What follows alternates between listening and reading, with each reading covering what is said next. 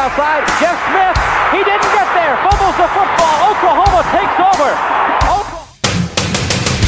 Hey everybody, what's up? Welcome to the Inside OU podcast. It is I, Brady Trantham, alongside Mr. Keegan Renault at Vanessa House Beer Company, like we always are every Thursday on Broadway and 8th in Oklahoma City. Keegan is downing his second Vegas wedding, Cerveza, which is brand new, came out about last week around this time.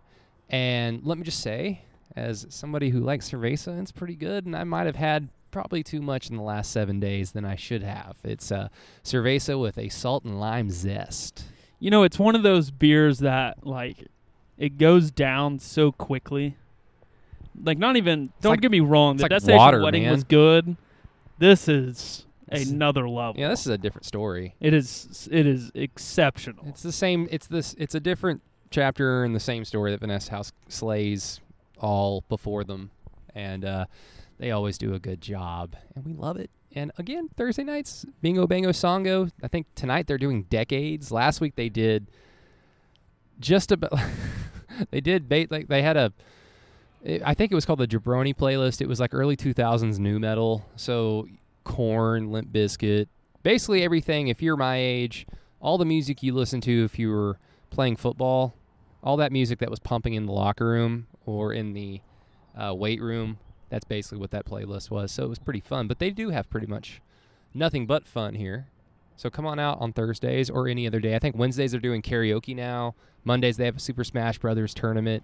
And it gets like real legit competitive, like man sweat in there, and some women For sweat, real? and some female sweat. On Mondays, Yeah, I may need to show up. yeah, like I used to I used to play games, like video games and everything, but for whatever reason, like for I, I'm I, I'm not anti video game, but I got to college and I just stopped playing. I think the last game that I played that wasn't The Legend of Zelda was Halo 3. That was like the the last non-Zelda game I bought. Played it, beat it. When did you graduate? I graduated from OU in 2014. I graduated from high school in 2009. So NCAA football was still a thing when you were in college, Y- right as I was getting into it, yeah. and you didn't play that. No, like none of my friends really like playing video games. That's, Oh, that probably has a big you. thing to do with it. I uh, in high school I hung out with like the country boys, a lot of country boys. Loved them to death. We had a lot of fun, but we were mainly just I never would have thought that. we were mainly just outside or at our friend Jenna's house because she had a big ranch house and a barn, so we could maybe maybe drink in there. I don't know, underage. I I, I wouldn't. I really wouldn't encourage that, but because if you do, kids, you're going to grow up to be like me, podcasting. you don't you don't want to do that at all. But hey, you know what? I have fun doing it. I just have no other choice.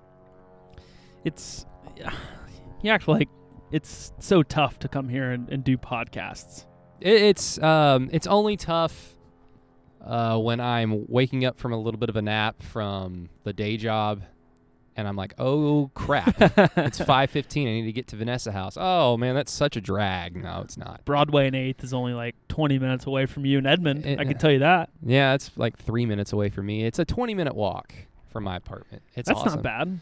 Drink the beer, burn the calories after. Exactly. So you just stay consistent. You just stay absolutely consistent. Now, Keegan, let's get into some news of the day, I guess. I mean, we can try, and everyone's going to be mad because, oh, it doesn't have to do with OU. But Bryce Thompson, former five star recruit, who went to Kansas for a year, was very good at the very beginning of the year. And I don't know how much of it was just COVID season. Kansas, in particular, just really it was an atypical season for Kansas. I mean, the talent wasn't necessarily there all around, but I mean, COVID really affected them negatively in terms of games getting moved around, canceled, and whatnot. I mean, OU had a they didn't have Devion Harmon because of Kansas late in the season.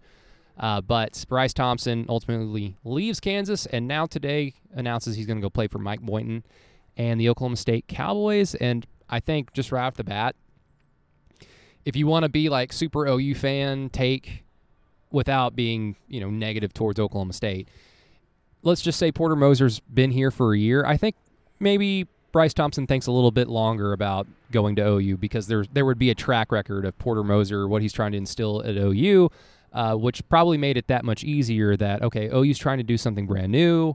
He probably likes the coaching staff, but Mike Boynton's rather proven in terms of I had Cade Cunningham and he had a lot of success. He's going to win all these awards, be the number one overall pick in the NBA draft. Come to Oklahoma State with some fairly good talent around the roster, and come make it work.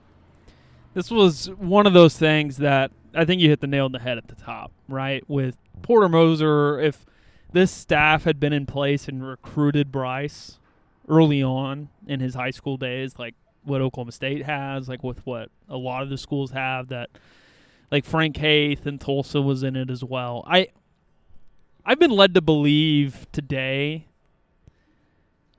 Oklahoma was fighting a large mountain on this. I I can imagine. And this sounds like something that has been, let's say, in the works for a while.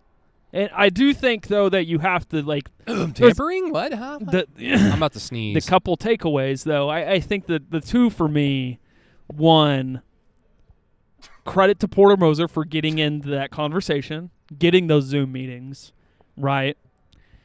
But two, man, is that guy confident in being able to go get every guy? Because it was yeah. the only place where there was confidence that Oklahoma could have been the pick was Norman. No Mhm. one else that I talked to, like it was Oklahoma State or Tulsa. Yeah. So it was just it's one of those weird things that as you know three weeks ago I, I reached out to to a you know guy that I trust and basically was Oklahoma had a Zoom meeting. They felt really good. Rod Rod Thompson, Bryce Thompson's dad, made them feel really good about where they stood. But the relationship people completely undersold that Mike Boynton is a you know get whatever he may be whatever your opinions are of him whatever this whatever that he can sell you a pencil clearly he can sell you this fo- focusrite box that we have he could sell you that laptop he he is a really good recruiter he's really good at getting everybody bought in i will say this i'm at a place of Oklahoma would have been a better position for Bryce Thompson in the offense that they ran. Now, maybe he doesn't get 20 plus shots a night, right? Maybe he doesn't become the ball dominant guard that we saw that happen with Trae Young and what's happened with Buddy Hield in, in the past, right? In the recent past. But he would have had more open shots. They'd have been efficient. And he would have had a lot more pick and roll opportunities because, like, credit Mike Boyne, right? Because it's very obvious that, hey, uh, roll the ball out to Cade Cunningham and say, hey, go win us a game. yeah. Now, it says a lot about a coach that he has the trust in a player to go and do that and to give that player that trust because like look at Bill Self, right? Like what freshmen go up there and have the ball rolled to them in the final 4 minutes of a game and say, "Hey, go win it for us." Hardly any freshmen. So, Mike Boynton didn't lie about it. He executed exactly what he wanted to. Resulted in a second round loss to Oregon State who people fail to mention that beat Porter Moser and Loyola in the next round. Now, don't get me wrong, they beat Loyola beat Illinois in the second round as well, but I, I, I think my biggest takeaway is is the fact that after after the fact and what I know now, right? Credit to them to get involved Yeah. because I didn't because I didn't think they stood a chance. They've been more than involved in the last three weeks, just getting guys Sure. left and right out of the portal. And Mhm. um, I mean, look at. I mean, I've kind of looked at it this way: if OU was able to land Bryce Thompson, I would have been excited. I would have been very excited for year one of Porter Moser, and more so than just year one, I would have just been excited. Okay, so you're telling me a guy who has no history in this part of the country, especially recruiting, just got on the job, and in the first five minutes landed a former five-star transfer from the University of Kansas, uh, with no prior history recruiting this kid. Um, my first question would be, you know, just kind of hypothetical though, uh, as a little tangent. I wonder what would have happened if Lon Kruger was still here, if he was just here for one. Mm. Now, as a guy who was, you know, I like Lon Kruger personally. Uh, he did a good job, somewhat, but he did an excellent job in doing what he was asked to do. I just, in my opinion, it was far too long, but it all worked out for the best because I like Porter Moser and I'm excited for him. I, I'm curious if Lon Kruger's still here with his prior relationship with Bryce Thompson, if that could have been enough to pull him. But even still, it still might have been a little bit difficult considering you're you're fighting an uphill battle of uh, family history with his connection to the University of Tulsa, his family history, and just the recent history of Oklahoma State, like you said with Cade Cunningham. The the big test for Oklahoma State is just going to be Bryce Thompson is not the same type of player No. as Cade Cunningham. I don't see Bryce Thompson being a guy that like he's gone after next year. I don't see that. I, no, if he, I mean, obviously, if he had a better showing consistently all year last year, he he's probably not transferring. he was hurt Yeah, uh, for part of the year, too, and COVID. Right, like you don't get a natural training camp, but I just don't like. I don't. I. I. You know, Oklahoma State was basically you know selling the idea of come here, you're going to get a bunch of shots, we're going to put you in a position to be successful, and then you're going to be off to the NBA. Like Avery Anderson, I think is a better scorer. Right, so I he's a bet, I, better scorer. I, I think Bryce is just more natural. So like, Sure. the obviously the Sure. potential is there, but uh, I mean, with Porter potentially getting Bryce Thompson, like to me, it would have just meant more that all right, OU's in good hands, like in terms of the long term future here. If they can hold on to Porter Moser, uh, if he can recruit this kid with no history, then what does the future look like?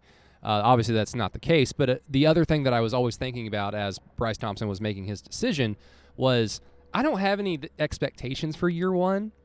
Everything that we're going to see is going to be a cherry on top unless it just simply doesn't work. But I think Porter Moser's proven to be a fairly, I mean, at the very least, a competent basketball mind. And if his players can buy in, just imagine what he can do with, you know, year two, year three, year four on the recruiting trail when he gets his guys in, a, a better brand of player than what he saw at Loyola Chicago. Um, so, with all that being said, because I don't have that much high expectation for year one, I didn't necessarily get down with the prospect of, okay, let's get this five star kid in here to like pump some excitement up, to increase the talent level of the roster. But at the end of the day, like even with Bryce Thompson, OU's not going to really do that much. And perhaps that would inhibit any type of development around the other players of the roster or just in the program. Uh, so I, I think in the end, it's going to work out best for all parties involved. Like let Oklahoma worry about getting those, you know, once in a generation or whatever, like super five stars, like every few years. Let Oklahoma State have what they're doing right now because at this point they're just a better program today. The state of the program is a little bit stronger at Oklahoma State just because of the track record recently than it is at Oklahoma. So Bryce Thompson makes the right decision, in my opinion, and we get to look forward to a whole bunch of development and maybe an upset loss or two next season, and just a whole lot of heart, hustle, and hardwood. It is. I'm excited. I, I I said this like Bryce Thompson probably helps Oklahoma maybe get to the second weekend, right? Like you Sure. you want the guy that can hit those big shots. Like I think Bryce Thompson's that guy that can create on his own and be able to hit those big shots.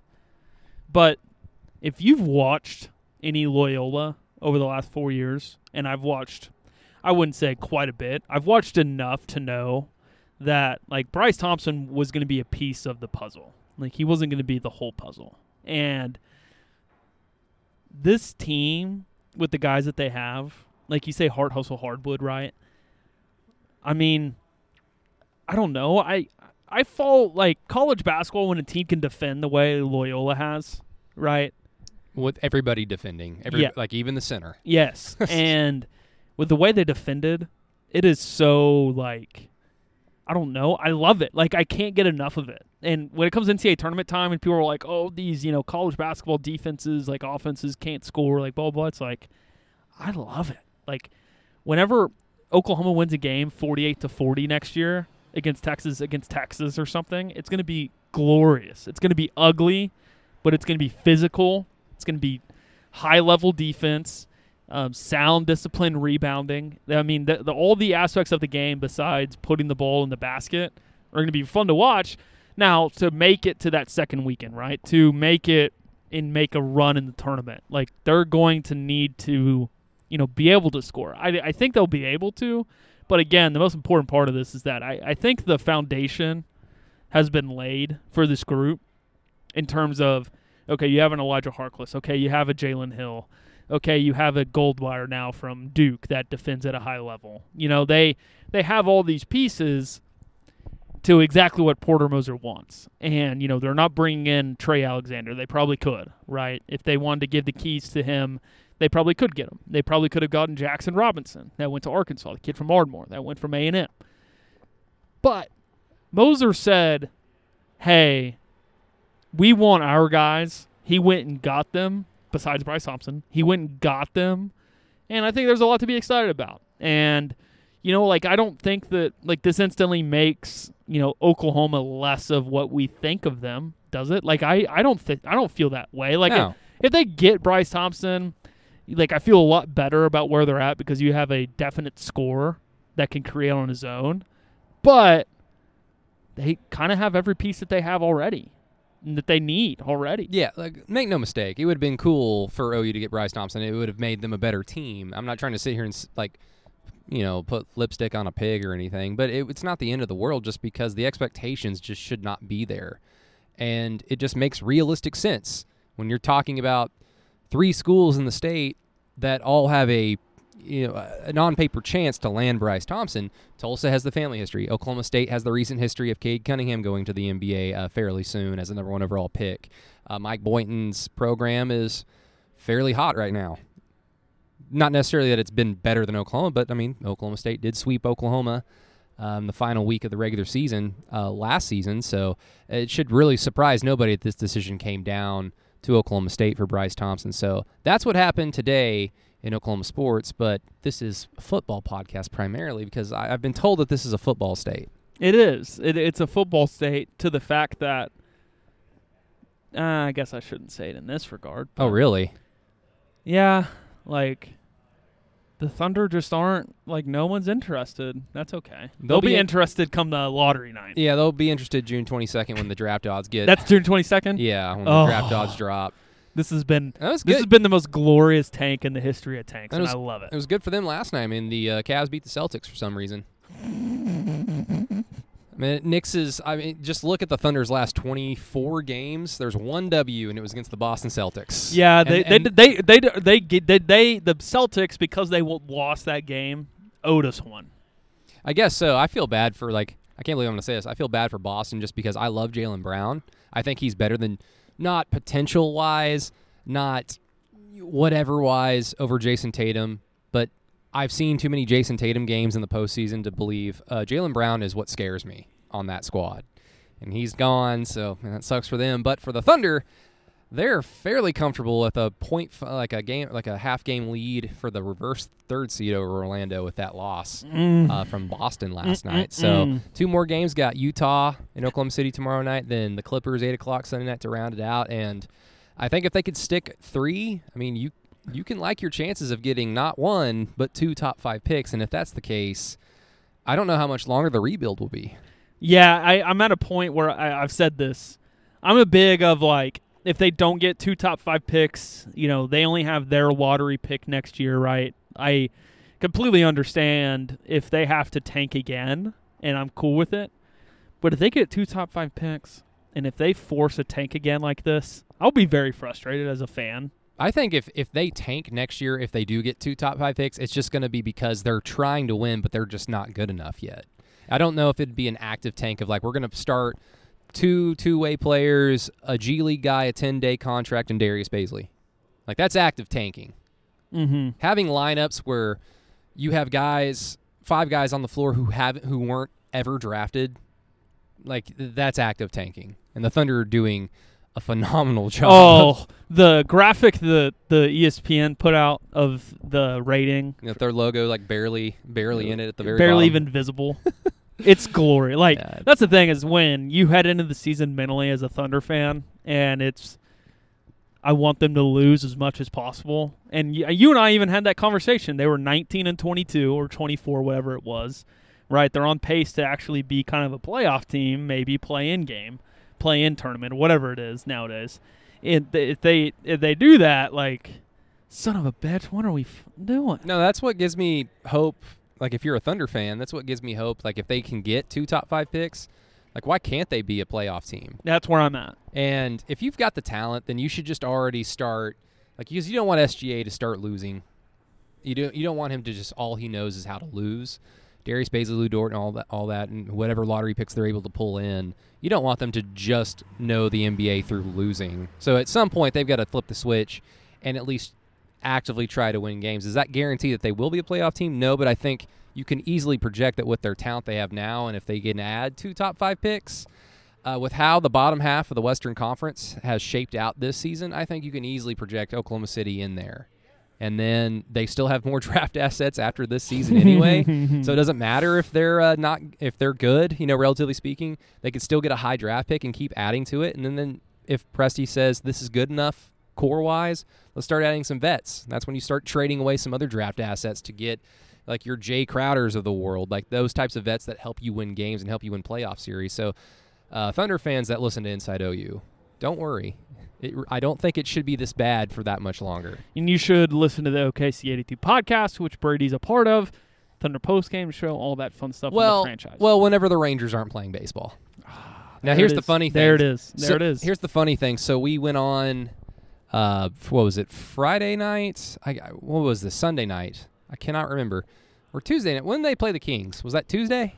Something like that. Yeah, it was Tuesday night, and it was a West Coast tip off. So you know it's a tip off nine o'clock local time here, and the game ends around 10:45, 11 o'clock, 11:30, and then we go into the studio from the conference room, and OU's baseball uh, wrap wrap up show is on.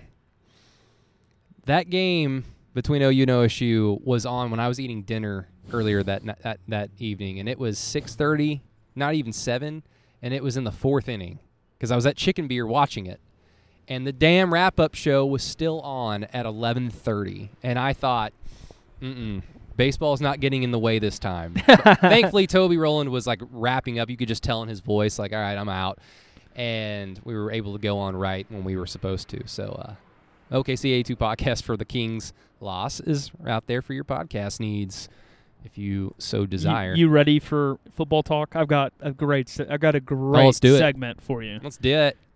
We have a new commissioner in the Pac-12. Brady. Gives a rat's ass. The only reason why I give a rat's ass is because Dennis Dodd of CBS Sports just said that they should go hire Bob Stoops as basically a consultant for the conference. Oh God. Can we just stop talking about Bob? Please. Well, hire Bob Stoops for this. Hell, why didn't Bob Stoops get a cabinet position under Biden? He's not doing anything. The, I'm, sec- not, I'm the, not touching that. the Secretary of Cruise Control. what would what would Bob Stoops even do for the Pac-12? Play golf a lot and get big wigs to invest. I don't know. What, what do rich people do? right. You know, but I, I Shake hands. what do you think of that hire? What do you, what do you think of the fact that they got into the uh, sports bet- betting realm today? MG with hiring the guy from MGM From MGM, yeah. Uh, I I think that that's just kind of a a move in terms of we're looking towards the future. And did, you notice the the comment he made today? Did you see the big one he made? No, uh, He said by this time next month, we will know that the college football playoff will be expanding, and they're for it. oh sweet, that'll that'll be great content for a, in a month from now, for us. You know, Sure, absolutely. I, we're gonna, we're gonna be bad. We're gonna be bad. I'm where I'm at is like, I think it could work, right? With the sports and with an entertainment person heading your, but why MGM? Like that. I mean, don't get me wrong. Like they're one of the bigger sports books casinos in the country, but like, I don't know if they're the most successful. Like I don't. maybe they tried to go the most successful ones, and they were like the Pac-12. I made I made the joke today. Is like they should have just went and hired a Barstool's guy, you know. But I, I, I think that it's a it's a point in time of, of college football that is very intriguing. I mean, we got three years before we see serious conference realignment talk. Like if this guy can prove over the next two years that he can improve the image of the league, and they can bring in a lot more, you know, dollar value. Um, I, I made the statement today, like. I think the biggest part of this from the athlete side that's positive is that, you know, there's going to be a lot of brand deals to have with these sports books and these casinos in Vegas if you're an athlete. If if you want that. And this guy is basically going to be a open door for that. Like he's opening the door for some of those players to be able to make more money from the sports betting realm. I would assume they get some some licensing deal done with MGM Sports. The Pac-12 does uh, like what we've seen some of the NFL. Uh, we've seen the NFL do with some teams. ESPN's got their own licensing deal with somebody. So I, I, I think that you look at it like it could work, but when it comes down to it, Brady, like, does this guy know the tradition of college sports? Right? Like, what's you know, or is he going to br- try to break off and create a super league for soccer teams? Right, like well, that's my biggest worry. I mean, the Pac-12 just doesn't scream tradition. Like there's USC, of course. Uh, Cal Stanford has some tradition to it. Uh, I mean, I'm not going to sit here and pretend that I know it, but in terms of like national college football, there there's at least some history there, and it's always you know the the band is on the field. It's it's that, but there's history there. Oregon's kind of the recent, you know, in the la- in the 21st century of the Pac-12, outside of USC when they had their run under Pete Carroll, it's been Oregon. Um, they're they're a they're a conference that can, I mean, which is why it's weird that they're still like the last one to this. Not in terms of like hiring an entertainment guy to run their uh, league, but Mhm. uh, they're just kind of out on the left coast, and no one cares about them. Uh, USC being average has a lot to do with that. Uh, but you would think the the conference on the West Coast, where you know like big tech is the huge thing, innovation is a huge thing, that they're like still married to like we're the Pac-10 essentially, and we want to play in the Rose Bowl against the Big Ten essentially. And that that's that is what it is. Like to me, like if any conference could just say, "Screw this, let's uh let's look to the future," it should have been the Pac-12, not the SEC or the Big 12 or the Big 10. Like those are the those are the leagues to me that should have been. We're gonna do it the way that we did it 40 years ago, because it worked then and it still works now. Uh, but I mean, to me, it's just a little fascinating. But uh, to the slow person like me, Keegan, maybe uh, maybe people like me listen to this podcast. What exactly, like in theory, what what is what's the Pac-12 really trying to do here? Is it just simply bring in more revenue? I think they're trying to be able to have connections in the entertainment industry that they've. I mean, look at the failure of the Pac-12 network, right? Like it's been a dumpster fire out there, and with that, and you Should know, it have been successful though? probably not. I mean, I think mean, I think you're right. I think it has a lot to don't do. care. I think it has a lot to do with USC football not being as good as what they need to be. Yeah. Um, I mean, what, what's jokes aside? What is the Longhorn Network like? It, it's still on, so I would assume it's fairly successful. But because Texas has been so average since its inception, that must affect ratings. That must affect viewership in some way. Like if they were, if the Longhorn Network launched in 2000 instead of 2010 or 2011, I mean that would have been. Uh, I mean, non-Texas fans would have watched that. That channel because they were a top five program year in and year out. they can't do high school coverage, right? It's all I've heard is that like the Longhorn Network when they found out that they couldn't do high school football Fridays and Saturdays. Because that sounds like a recruiting violation. When you we, we can't do that? Yeah, when they couldn't do that, I think that impacted a lot of what their mindset was with what Longhorn Network could be. So with that, no, like Pac-12 Network, just I don't know because of like you said, like I mean, it's a professional coast. I mean, the coasts are coastal elites, right? Like that's the title of it. You know, I so I I'm with the point of I think it's a good hire from the aspect of he has obvious connections in the industry and knows how to like one of the his most recent tweets is that you know he brought in so many tickets for two fights in Vegas at one of their casinos at MGM or something that they opened up a third fight. You know like that's a positive thing you know? But at the same time like I said like if if he's so involved in the how can we make this brand stronger? Like how can we make the most money? Like what's stopping this guy from you know putting together a a super league right? Like the soccer teams in Europe and, and face the and get the you know blowback that those leagues got or those teams got. I mean hell the fan bases in Europe basically said get these owners out. Get these Americans out. Get them out. Get them Throw tea everywhere. No, it's. I mean, I don't know. Like, how do you think a few years down the road now, assuming and knowing that the grant of rights thing is coming up in a few years, but let's just pretend that the Big 12 is still a thing in the next six, seven years? Yes. Long shot, but let's just assume that. Are they going to be left in the dust in terms of looking towards the future, innovating in, ter- in, in the leadership of the conference, or is the current leadership of the conference aware of where everything's going? I don't know if USC, UCLA, the Arizona schools in Oregon, from a maybe, I just don't know if you can exclude them because of the monetary value they bring. Right? Like I don't, I don't know how they get left out of of all of that. I just don't, I don't see that. But you know, I don't know where we're heading. Like we did that long conversation two weeks ago on, you know, the Knight Commission report and and expanding the playoff. and- Where at though? huh? Where where did we talk about that? Oh, on the uh, through the keyhole, the Patreon. that Oh we have. yeah, it's four dollars a month or five dollars a month, depending on what you want. yeah. We give you give you it all. We we can we yeah, we we deliver. yeah, we're almost 120 patrons, so let's get there fairly quickly. Let's do it. But we had that conversation, right? And I'm at a point where I don't know if it'd be a bad thing, like if that happened. Like if the big, like Oklahoma and Texas were like, okay, Kansas, well, they hired a good coach. Who knows? West Virginia, okay, gone. Kansas State, Kansas, sorry, gone. You know, like, and they're like, okay, Arizona State with Herm Edwards is doing really well. Clay Helton may have figured it out. I hate to say that. Him, him recruiting like USC recruiting well, I I don't care.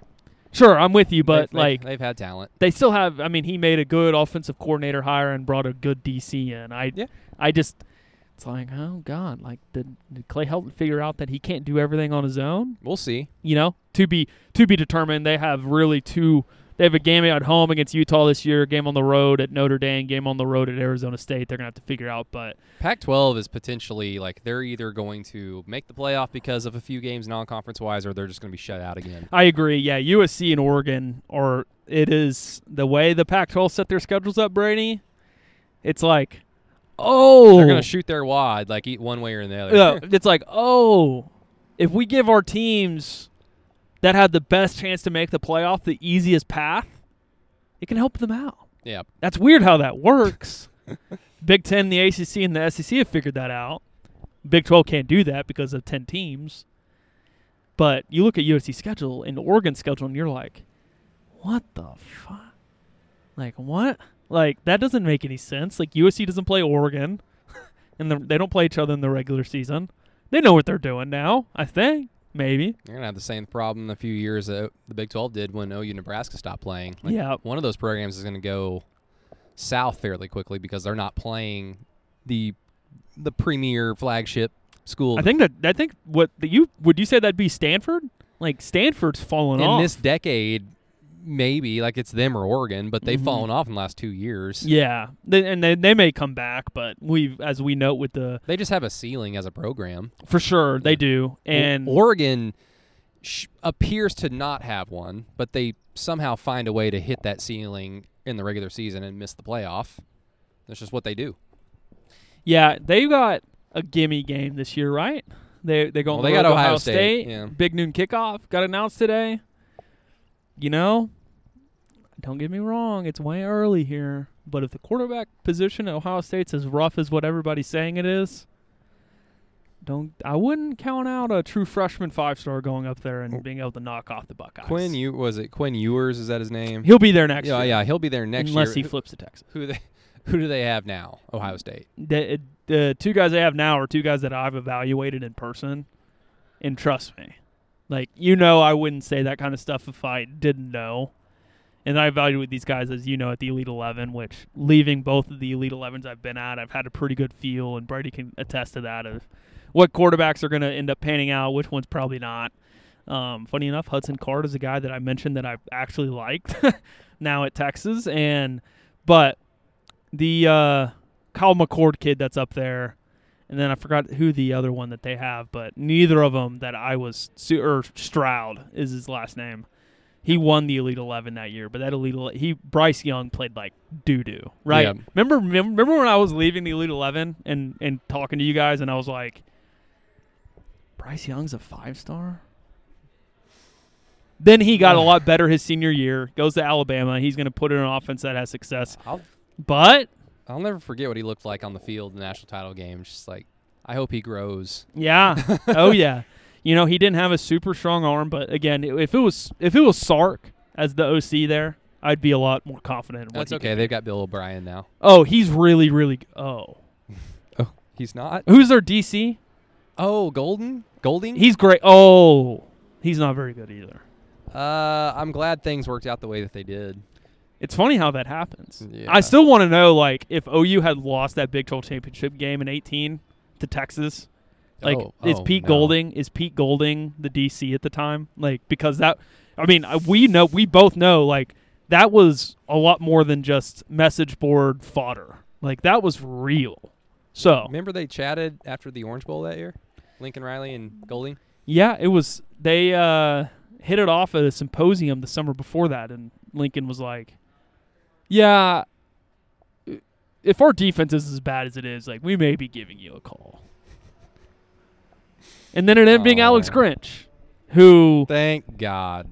has had a uh, has had a big big career um, for Oklahoma. But yeah, we got off in a little tangent there. No, I think the Pac-12 is in a much better place today than they were yesterday, and we'll see. Like it's going to be important because like obviously we said this. You know, we've got a couple. We'll know Oklahoma's fate within the next year because of the third tier rights they got to sell, right?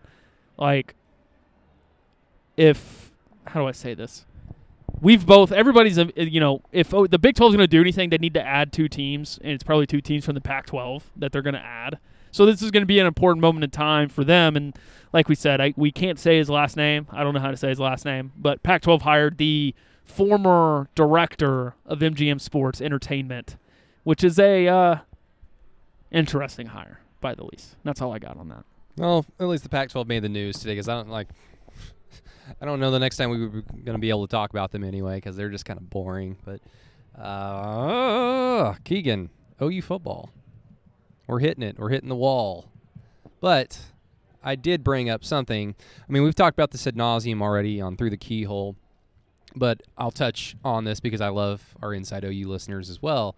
Uh, Seth McGowan, Trejan Bridges being formally dismissed, and now charges being filed officially. Um, the big question, and I'm sure people already have the answer in their head, but um, the big question out there is like, is this going to be any type of?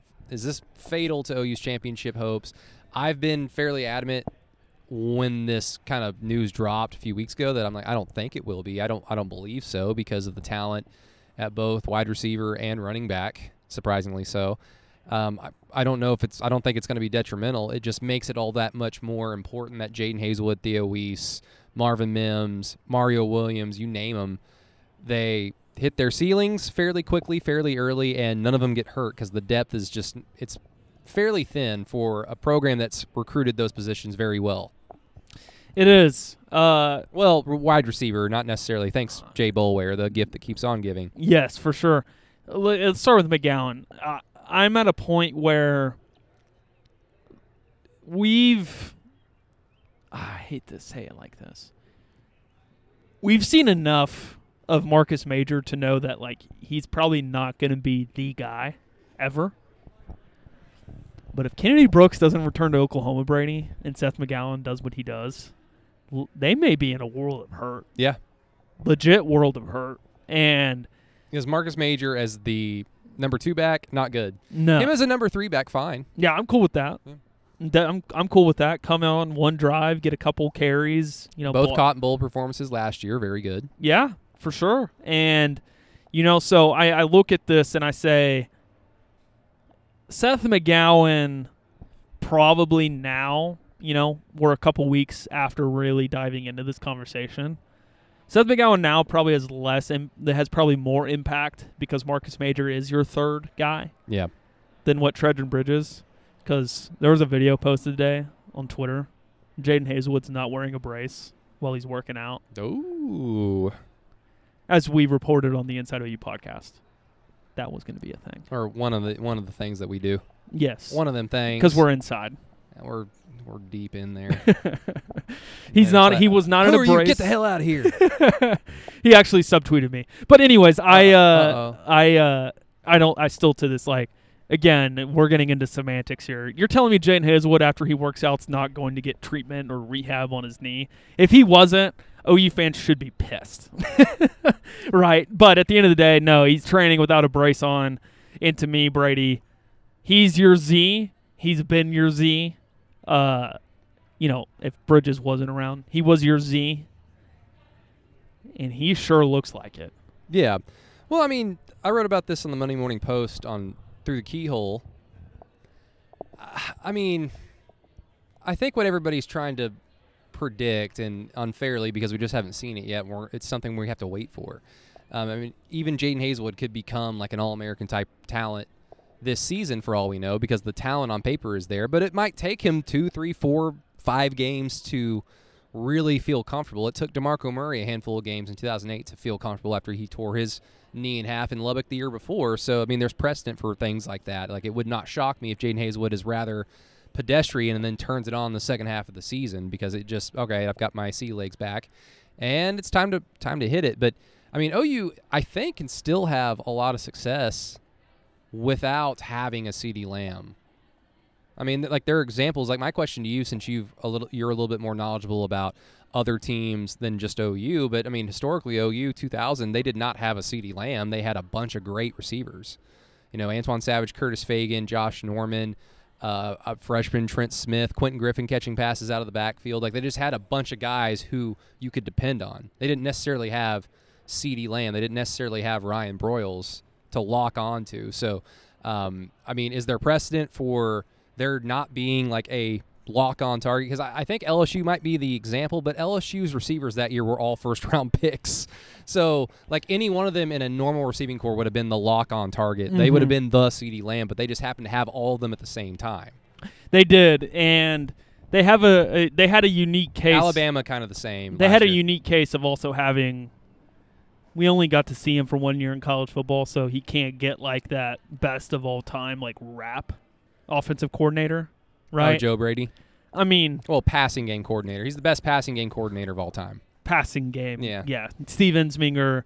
Let me tell you, I interviewed that guy twice at the Peach Bowl. Uh, that guy was not the offensive coordinator. Anyways, he is now. Yes, he is. He? I don't know. Anyways, regardless, it's a, it doesn't matter. But I I look at that situation and I say, you had the right quarterback with the right offensive coordinator with the elite talent around them with a good enough offensive line. Good enough defense. Good enough defense. And everything worked Alabama out in your favor. was in a transition year with some injuries. For sure. And i mean they still went down there and kicked their ass. Yep. That's one of my favorite games because i go back and look at that and i go man a running back won them a football game in tuscaloosa. Not ja'marr chase not justin jefferson not thaddeus moss Clyde Edwards, one of my favorite guys I've I've actually broken down on tape. He's he's so good. He's so special. I mean, seeing OU's defense. I mean, no offense, I, I get it, but when he came out onto the field in the Peach Bowl, because he didn't start, like LSU drove on their first drive, they're down the field on their fourth or fifth play. They get inside the red zone and they put Clyde Edwards-Helaire in the backfield mm-hmm. and they pump, they uh, just play action to him OU secondary just bit so hard. Oh, like, he was. They bit so hard that before the camera zoomed out, you could see the safeties in the foreground, and then right over the top, wide open. Mm-hmm. It's like mm-hmm. I, I, get it, but man. To the OU receiving core, I, I think that they're they're not they don't have that top end Justin Jefferson rookie of the year, Ja'Marr Chase maybe rookie of the year talent, but when you line up Jadon Haselwood, Marvin Mims, Theo Wease, and Austin Stogner, that's four NFL guys. Like, yeah, there's nothing to there's nothing to feel ashamed about, right? I mean, that's don't get me wrong. Like the depth behind him is not great. You have Drake Stoops, you have Mario Williams, you have Cody Jackson, um, Devin Staten. You know, he's a stud. Sorry, no, I'm kidding, Devin. I'm sorry. I, mean, uh, in a weird way, if Cody Jackson can just be dependable as a rotational guy, sure. that will speak volumes about how like potentially good the receiving core can be. And here in a couple years, you know, we say this and we always project, right? Like we say this, but if you do look two years down the line, the depth is going to look really good. And oh, yeah. so I think that problem is going to be alleviated here quickly, fairly quickly. But I, I, at the end of the day, though, I, I look at this group and I look at this receiving core. The high end ceiling for them, Brady, is very high. You know, you have Jadon Haselwood back that he would have been their outside receiver. Like uh, we we'll get into this a little bit here in a sec, but he would have been their outside guy, primarily the X receiver over Theo Wease. That's where he was working at before Trejan Bridges' situation. Like that doesn't necessarily fit Jadon Haselwood. Like he is kind of lamb in that way. Like he is more the, he is at his best when he's playing inside out, can do a bunch of different things, and now he's in that position. It's there it, again. Him and Rattler are both in the same conversation with yep. this. The opportunity is there, take it and run. Take it and run. Because if you don't, you're going to be in Norman for another year. You want to go to class for another year? No. A class can be fun, Keegan. Oh, you're right. It can be fun. I, know, I guess I. Th- These are student athletes we're talking about. here. yes, not athlete students. athletic students. Yes, not that. you know, so I uh, I look at what they can be, um, and it's exciting. Like if Jadon Haselwood's healthy and we get 2019 Jadon Haselwood, Oklahoma's got a chance to be have a receiver that's a first round guy. Marvin Mims, first round guy. Theo Wease, probably not. Austin Stogner, probably not. Yeah, I mean the the thing about what what makes somebody CeeDee Lamb is not just the CeeDee Lamb talent or the you know which Jadon Haselwood appears to have. It's just the consistency, being able to make every single catch, being able to run every single route, and Jadon Haselwood being hurt and still making some insane catches even last season. I mean that bodes well, but what we just don't know is just the consistency factor. Is can Mhm. he do that every single play, especially when you know by game five, six, seven, if he's who we think he is. I mean, the defenses are going to go after him as well and bracket him. Can he still make plays in spite of that? Can he block downfield well? I've seen him block fairly well, Mm-hmm. uh, considering that he's been relegated to either being hurt or a lower rotational receiver uh, on the depth chart.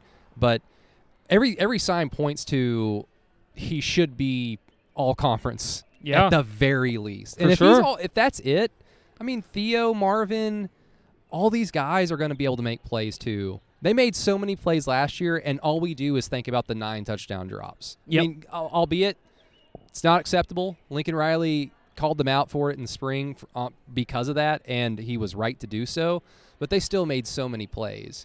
The problem is just going to be like, is it going to be another situation next season where so much is left on the table, and you look at the you look at the schedule and there's like one loss again Mm-hmm. where, where there really shouldn't be. Like this this is the year where they're like we'll joke about inexplicable losses because we cover and follow and root for Oklahoma football, but this this should be a year where that just doesn't exist.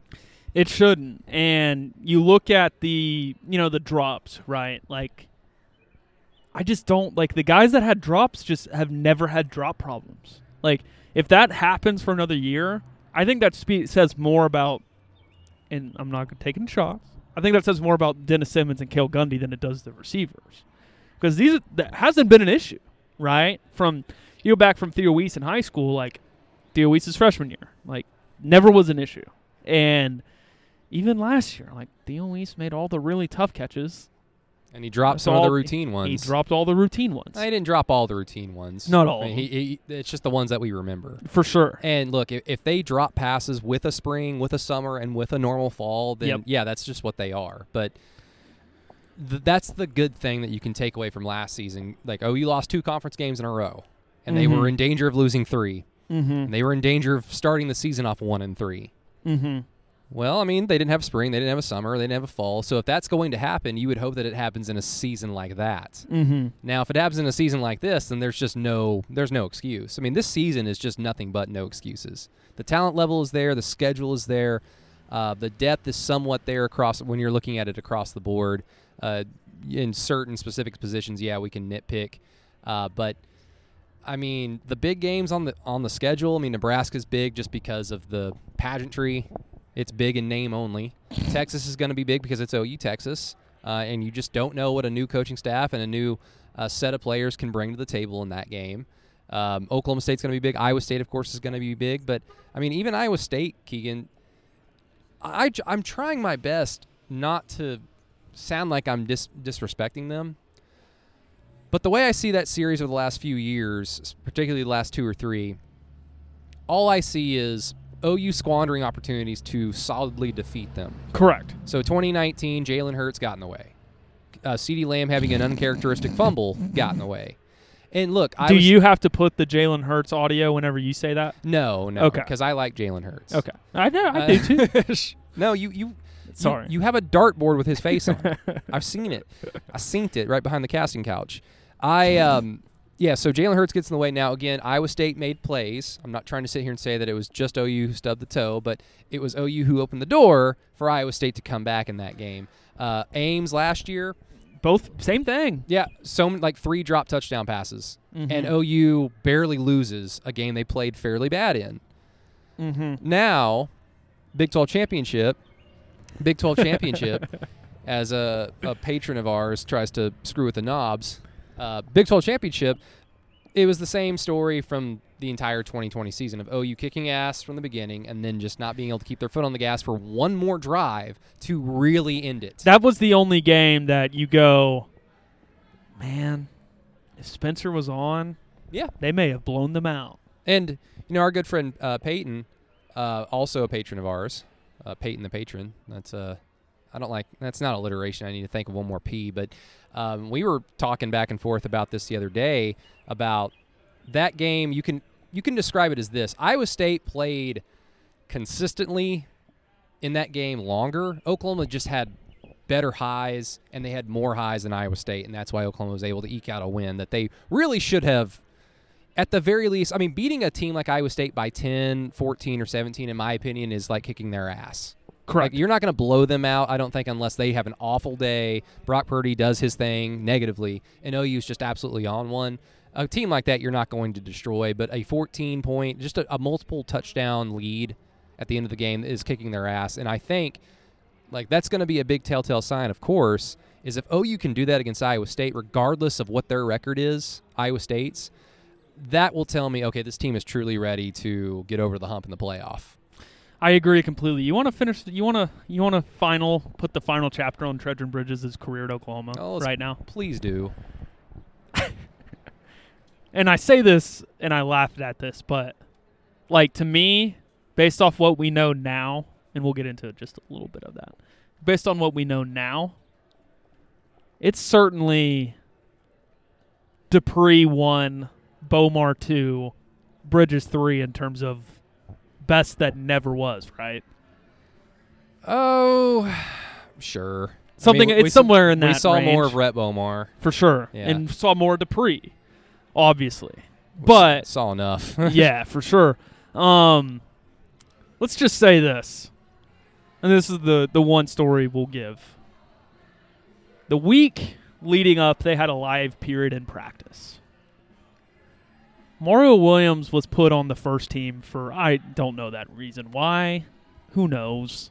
Trejan Bridges was put on the second team for that for that day. I don't know why. Well, Bridges didn't say anything at the time.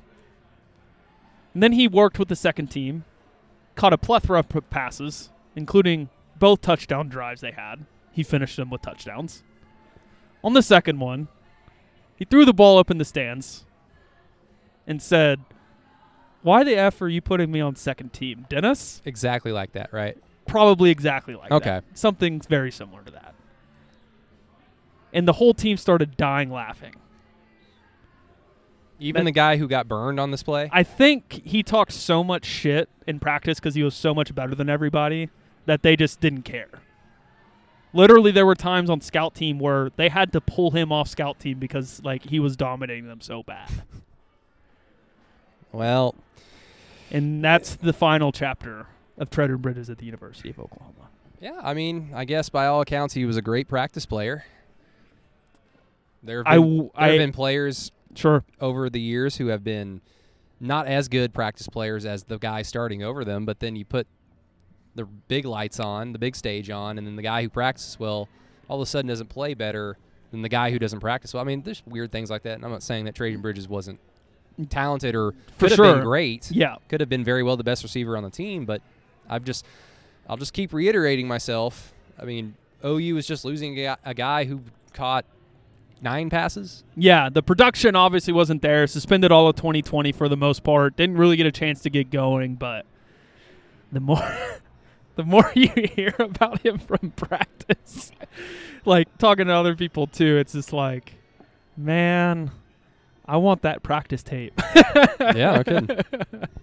obviously, that's not access that we'll ever be able to get on the Inside OU podcast, but We'll wait for Lincoln's book. oh yeah, I'm gonna be a part of that. Did you see that picture of him photoshopped today? Oh, with the old face, The old face and the old hair. look that like looks scary. look man. like Lincoln Popovich. yeah. The, like the, the truly scary thing about that is, is he's f- five, six years older than I am. Mm-hmm. So if he's that old, I'm right behind him. I don't like that. You know, we did have other OU breaking news today that you have just glossed over. No, what was that? Oklahoma's own Olivia Munn now dating a John Mulaney. I don't know who that is. He's a comedian, I think. John Mulaney. Yeah, I don't know who that is. He's a stand-up comedian. Oklahoma grad, Olivia Munn. Didn't know that until today. Yeah, she. Um, what high school did Sam Bradford go to? PC North, Yeah. PC North, or PC West? God, I hope Eddie listens to this. I look. I, I went to high school in Oklahoma. I'm, I wasn't raised here. No, I'm. wi- uh, You know why I'm I don't give that. a rat's ass about high school sports. like they're they're children. Like I only do if it's cashing. That's it. Oh sure. Shout out- shout I out to them I graduated from Norman North, and I, I sh- shit. I don't give a rat's ass about Norman North. Yeah, it's a little bit different, Class A, Six A, but it's uh no, I I thought that was jokingly saying that because it was actually like a big deal. Like I can't get to the point, Brady, to where I care about what's going on with celebrities. I don't understand that infatuation. Uh, what's going on? Like like people who get. Like I need to know about so and so celebrity. Yeah, I mean it's the same shit that we do with football. Like we, we have to know the ins and outs of everything. Like That's at least that's that's at least matters, kinda yeah. I mean it matters to, to, you them. pers. I mean, to you personally. I mean, I don't give a I don't give a damn about the Kardashians, but it matters to some people, unfortunately. But I would probably say that people that like the Kardashians are like, man, I can't believe people podcast about football, especially about twenty year olds. I can't believe they follow kids. it on- means more to me, damn it. Why are you following kids around in high school, hoping they pick your school? Hey, he- here let's let's end the pot on this. Who's Okay. that? Who's that Aggie dude who just wants to hate on OU on Twitter all the time? Billy Lelucci, is that his name? L- the uh, Texags guy that you're not fond of? yeah, Yeah, that's Billy Liucci. his name is Liucci. Yes, L I U C C I. What like what's his uh is he just looking for Twitter fame? Like if that's it then like no more questions asked. Like okay, like if you want to do that, fine. I think it's 50-50 because like he is a definite diehard like Aggie fan, right? Like I can only imagine a worse hell. you know, and that that have you heard about Texags? Like take Sooner. They're the ones who broke the Rhett Bomar news. Really? I'm not kidding. It was somebody's girlfriend told somebody who was a poster on Texags. You know they have a QA on board on that. they have what? A QA on board on that. They've got a QAnon guy on yeah. there. No, they have a, a whole threat. This isn't a political. I just think that's hilarious. Well, I mean, it makes sense. They're pretty culty. no, like, I, here's the thing. Like, I don't like. What does Texas A&M do? They're not a program I like think about. yeah, they got a chance to be pretty good this year. I think but about Oklahoma State more than I think about them, but yet they still interject themselves into the damn conversation. I'm like, I don't give a fuck. Yeah, Like, what have y'all done? we'll beat y'all to Cabo. I don't fucking care. Have it. Who gives a fuck? they they got a little taste of success last year. Um, And they barely beat North Carolina in the Orange Bowl. Congratulations. a, depleted North Carolina. I team. know. Yeah, and, And look, North Carolina was nice for their standards, but I mean, I well look- above and beyond. yeah, I, I looked at that matchup and thought, well, this is going to be an easy win for A and M, and then even they fucked that up. You know, I I, this, I don't know if this is a hot take, but I feel pretty confident that Sam Howell's going to do better in the NFL than Mitchell Trubisky did. Yeah, I feel is that fair? Do I, is it- can I say that already? I I, I like Sam Howell. I do too. I I know we're getting into. Have you noticed the uh, takes? I know you have that. Like, I'm not prepared for 365 days a year. This is like the first time I'm noticing it of NFL draft takes. Well, I will say this. I mean, I saw a graphic of like the top quarterbacks heading into the season for Mhm. the NFL draft, and I'll just say this: this is going to be a bad QB class. I mean, Spencer Rattler's going to be good. Sam Howell's going to be good. I kind of like the Penix guy from Indiana, but even he's just like, is he just good college wise? You know, it, it's you have to take into account a couple things here. Like in all seriousness, And, I- and somebody's going to emerge. you Yeah. know? Well, I think all the guys that are mentioning could emerge, right? Because think about it from this aspect. You have three of the so like Kedon Slovis at USC, right? Like he wasn't prepped to be the starter in 2019, so he didn't really get like super, you know, prepared for the season as the starter. So like last year was his full, first full year starting, right? It's COVID year, six games, spring summer. Same conversation with Rattler, right? Same conversation with Matt Corral at Ole Miss, who uh, threw 11 picks in two, a two game setting last year. Oh. Anyways, regardless to that, uh, the only one of the guys, like Phil the Jurkovec kid from Boston College, remember him in the Clemson Yeah. game? He's got a chance, I think, to be pretty good. Desmond Ridder at Cincinnati, he's pretty good. Um, oh, I forgot about D'Eriq King. D'Eriq King in Miami, Malik Willis at Liberty, His problem's just going to be size. for sure. And both of them, I mean, I think both of them kind of fall from that. They're like they're better. They're a better athlete than they are a quarterback. And now, don't get me wrong. Like you can get away with that in the NFL these days, but still, it's to a point. Like I like D'Eriq King's arm. I do too. He just doesn't. He throw everything's a fastball, right? Like Okay, yeah, I, I see that. I mean, yeah, that's Lamar, that's a concern. Lamar Jackson was.